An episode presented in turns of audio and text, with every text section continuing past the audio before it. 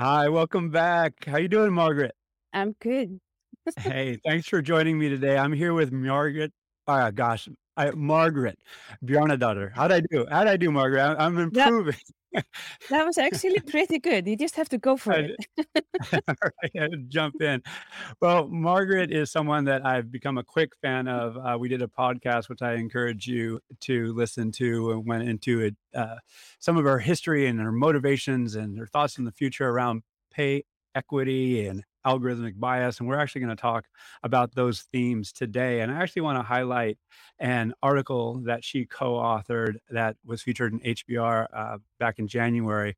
And we are going to cover some of these themes. So if you haven't given it a read or seen it, uh, I encourage you to do that. Uh, with that staging, Margaret, if you would introduce yourself and how you got inspired to get into this work. Yeah, sure. Thank you. And first of all, thank you so much for having me. Um, appreciate the opportunity to talk about these things. So yeah, so I'm Margaret Bjarnadóttir, um, and I'm a associate professor of management science and statistics at University of Maryland, where I'm part of the business school, so Robert H. Smith School of Business. Um, and my research has always been kind of on the intersection of machine learning and optimization. So think about data informed decision making. So that's where you know my research interests lie. And this all this adventure, I'm just going to call this my adventure into people analytics, really started as a research problem. So um, I had a COO that was complaining they had an 8% pay gap. They had been trying to close it for over a year by being very mindful in all of their decision making. But when they found, when they measured the pay gap again, it was still 8%. So then it became very clear to them that you don't fix these problems with good intentions alone. You need good quantitative tools. So, and to me, that sounded like an awesome research problem, right? Because you have all the data on all the employees and you need to determine, you know, which actions should we take to close these pay gaps. Um, so for me, it was like a mathematical modeling ex- exercise that now has lasted eight years or so. So that's how this got started. Yeah. Well, let, us jump right in it because you know pay equity in particular has been a goal. It's been talked about for you know a generation, if not longer. You know, when uh, Barack Obama took office, his first you know bill that he signed was a Lilly Ledbetter Act. It was effectively pay equity, and you know here we are it's still pervasive that you know particularly gender pay equity hasn't moved to a large degree when we look at society and even in organizations so why do you think that is and as important as anything what can be done to start remedying this very real problem Yeah. I mean, a large part of the problem, I mean, I think two things, right? So if we talk about why did nothing happen, I think one, uh, the legislation didn't have any bite. So when you Mm, think about both the legislation over in Europe as well as here, you know, the equal pay for equal work, it simply did not work because you can limit yourselves to such a small group of people. Everybody's unique, right? We're all yeah unique human humans and we do unique work, right? So uh, it didn't have much bite. So that was one part, like there wasn't a stick. And then I think another thing, and that is fast changing, which is you know driving change. And then there's a cultural shift. I think over the past five years or so, I mean, it's just no longer acceptable that somebody's being paid less because of the color of their skin or their gender or their orientation, etc. So that thinking has shifted. And what the legislations and regulations are helping, especially um, certain states in the US and over in Europe, is that they are enforcing forcing companies to take a look at their data. So hmm oftentimes these legislations they don't have a fine mechanism. So for example, in my home country, Iceland, the legislation is just you need to do an analysis. Period. It doesn't say anything about that you have to have a zero percent pay gap. It doesn't say anything about oh, you know, you have to get below this threshold in a certain period of time. But it forces you to take a look at your data. And once you take a look at your data, the conversation really shifts because it's no longer hypothetical, right? We are all good, we all have good intentions, right? So why would I think that my compensation decisions have been biased? Because I've been putting my best intentions uh, towards them, right? But now, if I look at my data and whoops, there's a seven percent pay gap. Well, it changes the conversation a little bit. So just that fact that companies are actually looking at their data, it changes the conversation from this hypo- hypothetical, I think everything is fine, into okay, now what do we do to eradicate the problem and move forward? Well, let's talk about that because when, uh, say, going back, say, eight to 10 years ago, um, where this started to elevate not only in terms of priority, but the quality of the data that was being produced to highlight the problem. Yep. And here we are, say, eight to 10 years hence. And in many cases, it hasn't moved. So there's a bunch of stuff between, you know, the current state and the future state when we go back in time. And changes were attempted, yet a lot of this inequity has perpetuated. And of course, the decisions that are being made from, you know, whether asking previous, you know, compensation, you know, before you're hired, obviously promotion opportunities, um, elevated, um, you know, increases in salary, bonuses, and the like. You know, there's a lot of decisions inherent in there which generate, you know, data. So going back to the question, you know, why hasn't it moved and why, you know, what from a process perspective as well as an analytical perspective needs to be done to make sure that we actually improve the needle. Thoughts? Yeah, I mean, I think kind of to my previous point is that we have to look at the data. So as soon as we can put the mechanism in place that force people to look at their data, um, I think that's when we make the biggest leap forward. So hmm. uh, going back to, I always call Iceland my sandbox because we are. we are I'm sure they appreciate it. it's, a country of 350,000 people. So we are, you know, we are like a town in the US, but, you know, we're a proud nation of 350,000. Um, so, I mean, just what I observed there um, is there has been huge change. So, what was thought to be really good five years ago, um, you know, you're no longer a pay equity leader if you have a 3% pay gap or 2% pay gap. So, um, and a lot of the companies are, you know, publicly disclosing their adjusted meaning, their equal pay gap. So, apples to apples after accounting for everything that drives pay decisions. Um, you know, so the zero is becoming the new norm in Iceland. And I think, mm. you know, what do we need to move the needle? I mean, there's a lot of kind of legislative efforts ongoing. Some of them are, you know, you have to publish your unadjusted pay gap, right? So just the difference in averages between the genders. Um, I mean, that's the first step, but then that still you can kind of explain things away and you know, it doesn't start to address, okay, do you have a fair compensation system in place? But at least it starts to force companies to look at some of their data. So, um, yeah.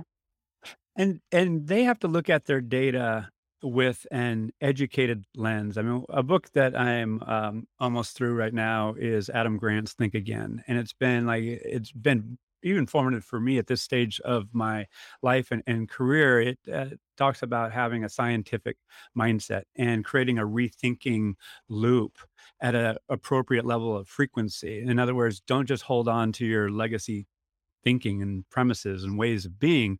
You know, we have to shift as new information come in, which invites the question what is that new information? What is the data? Not only the quality of the algorithm but what is the you know data itself? So this is a segue into data quality data appropriateness and algorithmic bias which i know relates to pay equity from your perspective. Can you speak to that a bit?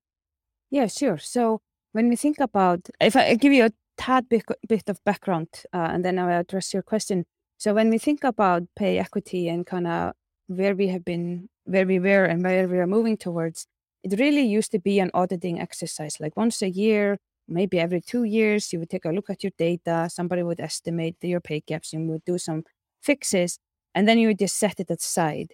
I think how things are changing now is that it's becoming integrated to all your compensation processes. So one of the things, because you're talking about new thinking and how we think about pay equity, one of the kind of acknowledgement is that we all have our blind spots, right? We all have our biases and they affect our decision making. So we need to integrate pay equity into all the processes. And then how does that relate to data, which was actually your question. Um, so one of the things when we think about, okay, what is an equitable pay, a starting pay or somebody's getting promoted, how do we make an equitable decision. So we could our data, right, of the current organization, but we also know that a lot of the, you know, the compensation past two, three, four decade, right, have been biased. So then how do we bridge between the data that we have and where we want to go? So there's a lot of thinking in, okay, moving forward, how do I want my pay structure to be? How do I make sure it's equitable within my current organization and what is the best path forward? So I think the the rethinking is happening a lot around not only just measure a static point in time, but viewing the pay equity data as a evolving process that needs to be monitored and looked at continuously. And uh, this invites the question for me: Who does that? You know, who's qualified to do that? Uh, because that is arguably a trained researcher, a trained data analyst. However, a technologist might have a role. Obviously, someone who is influencing, if not owning or, or stewarding the compensation process. And obviously, leaders ultimately are making decisions on how um, you know money is getting allocated. Um, so, you know, thoughts there. Who needs to be deciding? You know, what data is collecting and what analysis are being done. Yeah, I, you don't ask yes or no questions, do you? Um, it's not the first time I've been accused of that. So this could, this could be a topic for a half an hour. Yeah. But you know, yeah, I think okay. So what needs to be done, and who needs to make those decisions? So at the core of it, yes, there needs to be someone who has good insight, not only into data but the organization, right? So when if we just take a concrete example, what we typically and often see in organization is that someone was promoted to a manager, then they didn't work out as a manager, but they are an awesome specialist. So they get moved to again to a specialist role, but they keep their management salary, right? This is a story that happens over and over again. So then, you know, when we think about, okay, you know, how would that influence our compensation decisions? Um, there needs to be someone kind of with a knowledge or insight to recognize that some of these uh, data issues or you know some of the information is not reflective of our current um, processes. So then we need to think about okay you know then so yes to your point we need to have the comp department or whether it's the hr department depending on the setup think about those things um, you know flag those that should not be influencing um, paid decisions. So, you know, people that are on compensation not reflective of their status. But then I think one of the key parts when we think about translating pay equity into all of these compensation processes, we need to make it easy for those making the decisions that might not uh, have the training as data scientists or you know statisticians or you know whatever degree we want to call it we have to make it easy and transparent for them right? So then how do we take the results of the uh, pay equity analysis, rebrand it or re, you know reframe it so that those who are in the business of hiring people, so that they can do and make good decisions at the scale. So one of the organizations that uh, I have worked with has 140,000 employees, right? Their turnover is about 10%. That makes 14,000 hires a year.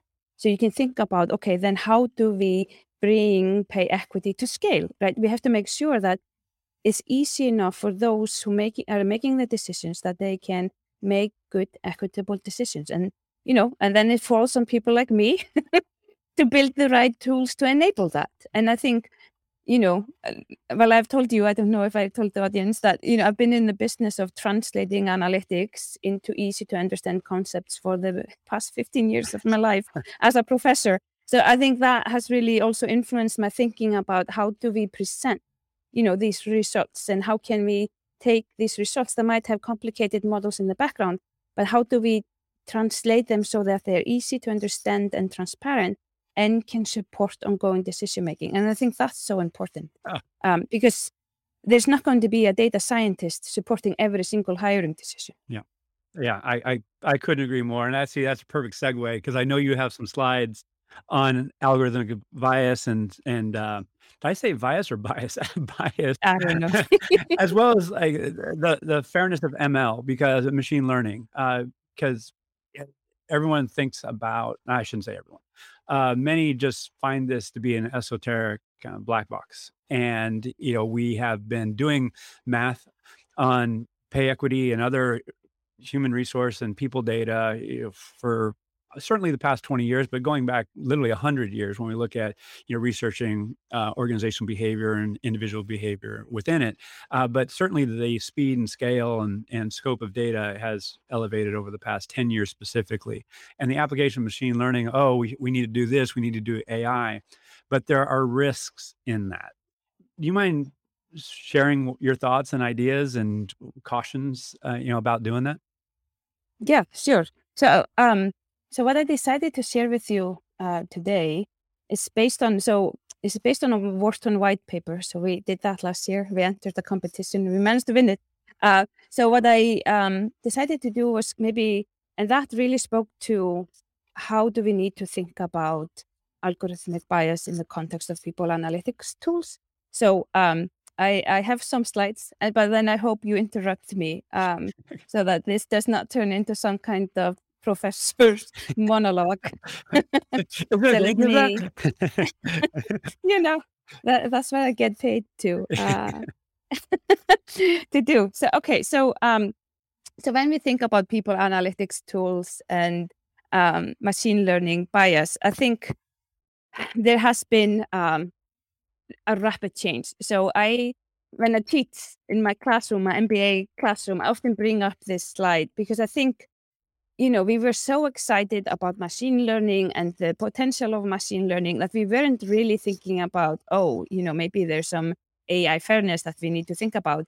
But there has been really an explosion in kind of the studies of algorithmic bias um, and fairness. I would say, you know, each year now hundreds of papers are published. So we have learned a lot about why does bias happen uh, and how can we avoid it? So and we can apply that um, to our um, you know data modeling in the people analytics field. So um, so how do we do that? So on the surface you know the analytical process is straightforward right? So we start by collecting our data and then we build a model based on this data. The model then provides some predicted outcomes so maybe the fair pay or you know the managerial potential and then we incorporate that into uh, our decision making. And so while on the surface the process may appear objective, it's filled with human judgment and bias that really can enter the process at any point. So when we think about people analytics tools and algorithmic bias, we need to uh, take additional steps in order to um, understand uh, you know, where might we falter? So one thing we need to do uh, is to take the time to understand data biases, which I know is one of your favorite topics. So when we think about data bias in um, in people analytics tools, uh, they can stem from multiple sources, right? So one example is direct bias, right? So for example, we could include uh, bias performance evaluation data in our compensation models, right? Or there can be an indirect bias stemming from the use of proxies. So the example I often take in the context of people analytics is that, oh, maybe we use the grade point average as some kind of measure of uh, intelligence or potential. But we all know that grades are, for example, influenced by how much a, an individual needs to work alongside school. So if we just blindly incorporate that into our models, we have just biased our models against um, those less uh, affluent, right? So then um, from the data, so let's say we take good care of, you know, the data is high quality data. We question all of our proxies and their validity.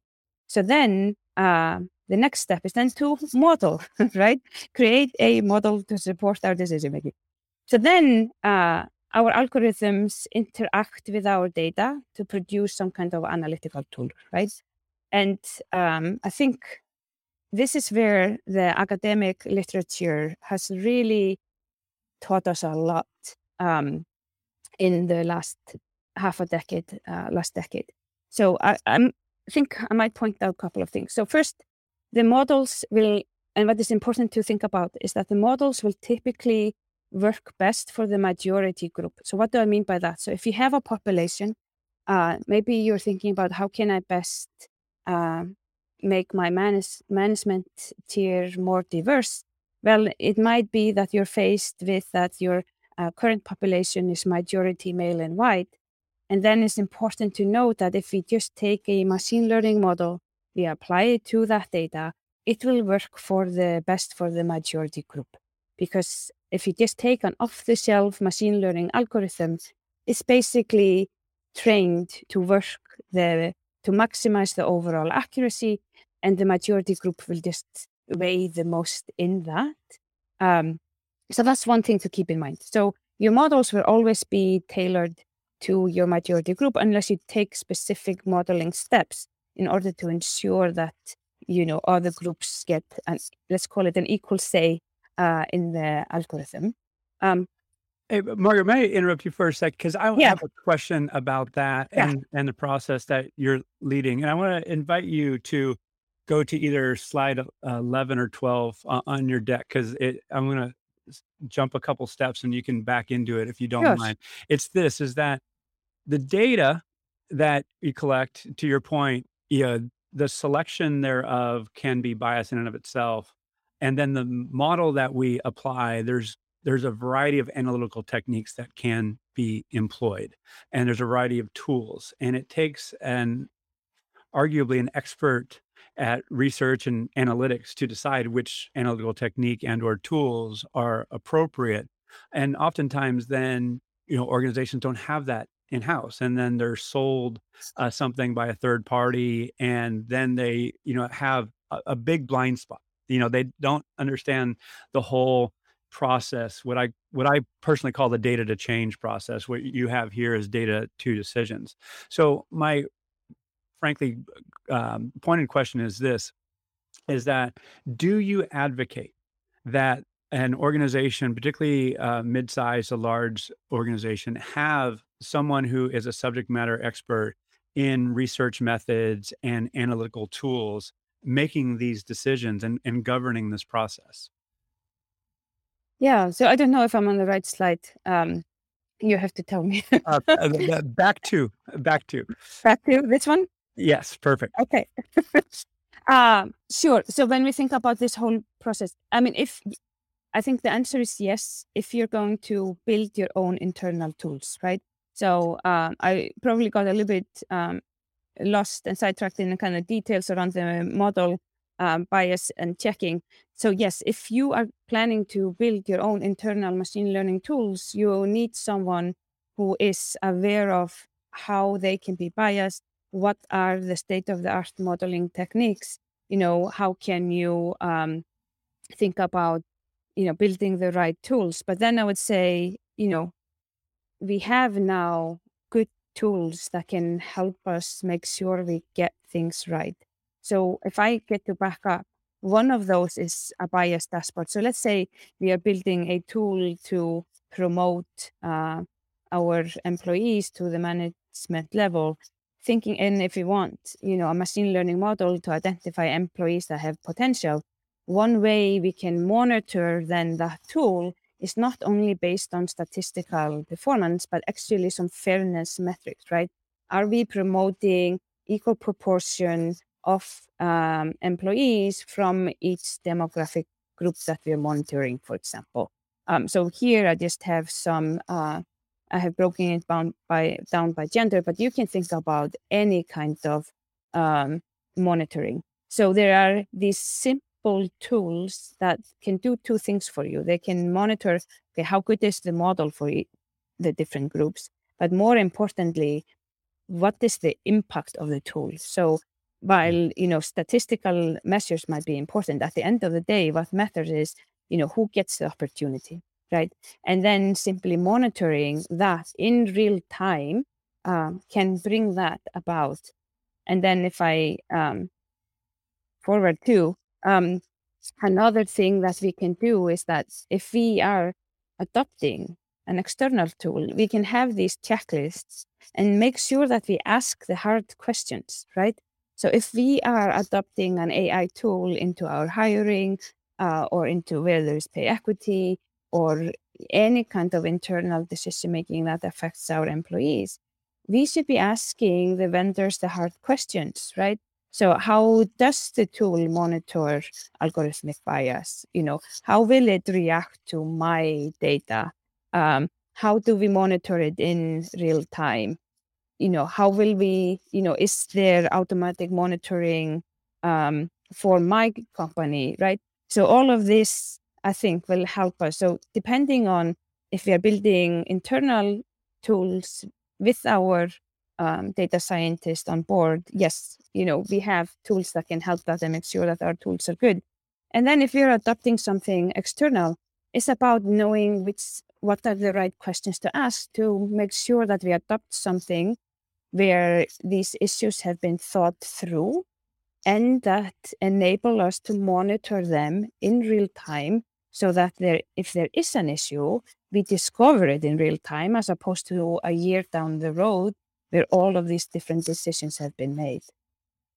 Well, I mean, there's so much to talk about, and I love the way you think about it. Obviously, this is your profession; you're outstanding at it. And as we start to wrap here, I, I mean, we're gonna have to have you back, number one, because I have I have a hundred questions, and we address some of these in in the podcast.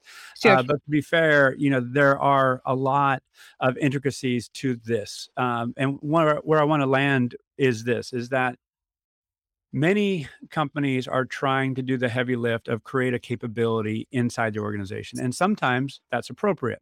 Other times it is appropriate to partner with a third party that has an expertise in a specific domain, as well as the research methods, as well as the tools, and that understands that you know there are risks and opportunities in this process and they're effectively you know taking that so from an organizational perspective they can outsource a lot of this work so you have co-founded Pay Analytics a- as well. Can you speak a little bit about what you do and the value of working with a third party such as Pay Analytics? Yeah. So, I mean, I think, thank you for giving me the opportunity to talk about Pay Analytics. Um, so, yeah. So, what we, I mean, I think it ties into all of this, right? Because when we think about um, pay equity, it's really about um, thinking about how do we measure pay equity? How do we, you know, address any uh, pay equity issues in a fair manner, right? And then even just when we think about okay, a fair manner, we all know that fairness is not a statistical property. So then we need to define what is uh, fairness. And then just as we've been talking about, you know, how do we make sure that moving forward we make good decisions that are balanced and unbiased and fair. Because I think what we're increasingly seeing um, across pay equity studies, you know, done here in the US and over in Europe, is that um, at the end of the day, if organizations can signal to their employees that the compensation decisions are fair, um, that is a really um, strong incentive and it has been shown to increase um, retention of employees because they feel that they are being treated fairly. So to have that process in place, um, I think is important. So what we have done, kinda, because we're talking a lot about, oh, these are complicated tools, these are complicated um, topics you know how do we make sure that we do this uh, in the right manner? So what we have really tried to do is to take take all the math right and do that right obviously but then translate that into a tool that is super transparent right? Because when you think about pay equity it's almost you think about transparency at the same time. So you know you know the new european uh, pay equity act is actually called the transparency act. So we what we need I think also anytime, and uh, more generally than just pay analytics, any people analytics tool, I think one of the core principles when we create these tools has to be transparency. Because these decisions that we are supporting, I mean, they have impact on employees. So we have to be able to communicate why are we making that suggestion? Why is that a good suggestion? Uh, and how does that get us closer to an equitable workplace? So I think that's really at the core of um, what we've been trying to do uh, at Pay Analytics. Well, Margaret, thank you for doing what you do. It's really important work, and you're outstanding at it. I've, like I said, I'm a, been a fast fan of not only your articles and your thought leadership, but the way you think. Um, it's just beautiful to hear. So, yes, I would love to have you back, and best wishes uh, with your uh, venture with PayAnalytics and your teaching there at University of Maryland. So, thank you. Appreciate Yeah, you. yeah. Thank you so much for having me, and I look forward to my return. All right, be well. All right, take care. okay, bye. Bye.